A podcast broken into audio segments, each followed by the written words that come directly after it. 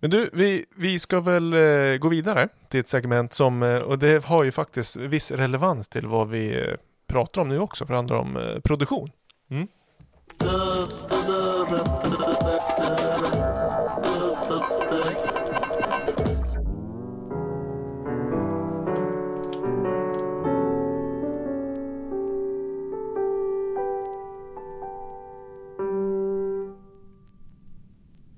Omstart flygplan.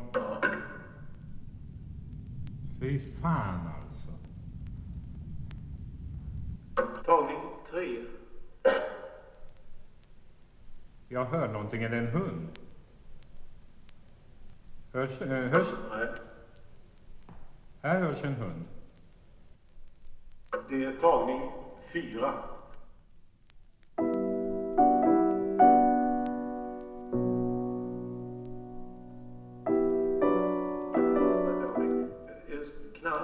Ja, stolen knarrar ja. Fan.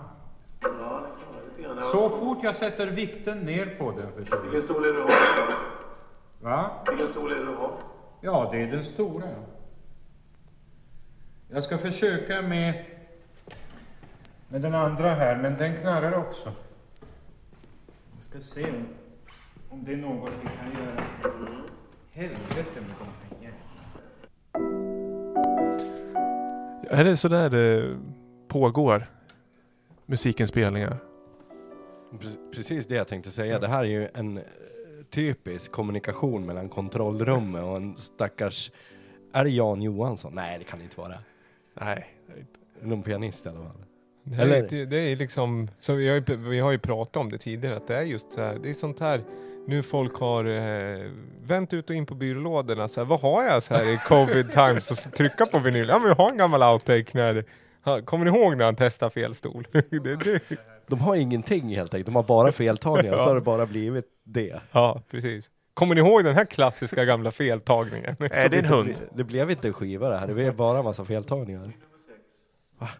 Vad är det vi lyssnar på? Ja, det är... eh, Det är ju en klassisk, eh, eller klassisk, en traditionell eh, inspelning i inspelningsstudio. Men då, varför ska man trycka det här på vinyl? För det är ju inte liksom jättespektakulärt. Det är lite flygplan, hundar, folk som säger helvete. Ja, satt, det, jag tyckte det var att han just satt sig, ja det är den stora stolen han använder. Självklart. Det är en eh, sjutummare i alla fall från eh, Caprice, alltså det statliga gamla bolaget. Nu kommer det igång här. Äntligen. Kramanchinov och Janos Solym. Eh, om hur mödosamt det är, egentligen är att göra en skiva. Ja. Ja. Va? Ja, Ja. Jag tycker att alla har den här dokumentärrösten också. Ja.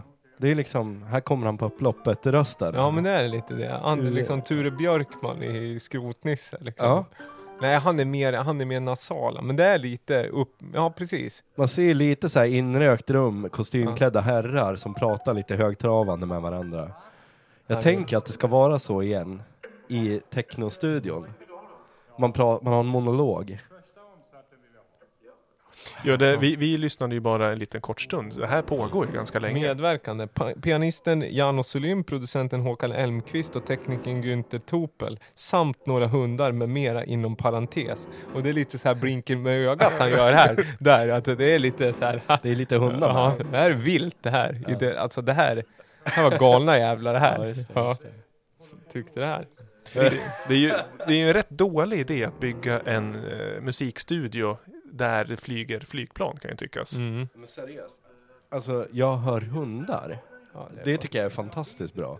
Är det någon som har lagt hundar i hans medhörning liksom? Nej, det är väl någon ute på gatan. Det är väl som att vi brukar höra, jag hör en konstnär här, brukar vi ha någon som slår i dörren. Eller någon, jag hör en glasfirma, här kan det vara här. Det är någon som Ja, just det, just det. Men jag tänkte på den här tiden när man pratar så här högtravan, då hade man ju också en budget att bygga grejer. Ja, men det är också en tysk studio det är inspelat i. Ja, det är i Berlin. Mm. Sonopress tonstudio.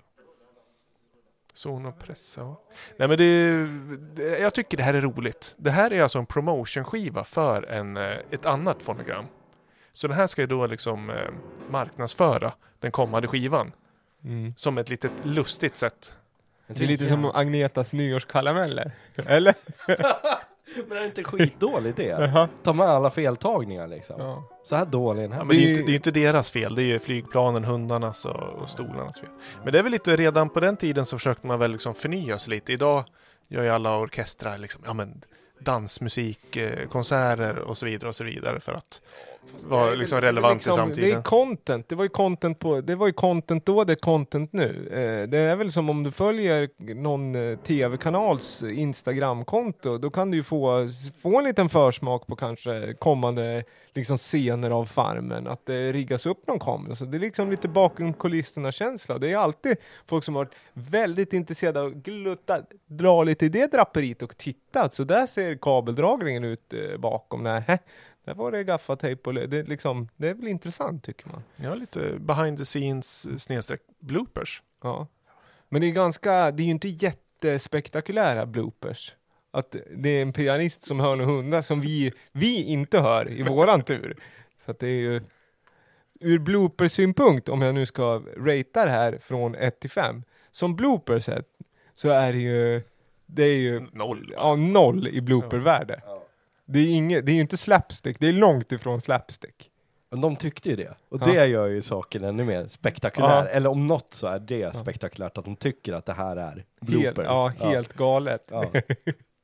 Ja, vad tycker du? Jag ska även säga till er lyssnare att det här segmentet handlar ju då om att slutgiltigen ska Viktor få ett eh, betyg 1 till 5 gällande hur smal skivan är. Ja. Jag, skulle, ju- jag skulle ju säga att, eh, att det är en sjukt dålig idé. Eh, och jag blir ju trött bara av att höra det här såklart. Eh, så jag ger det väl, men smalheten är ju en, ja en fyra är det ju. Men det är väl smalheten vi söker, tycker jag.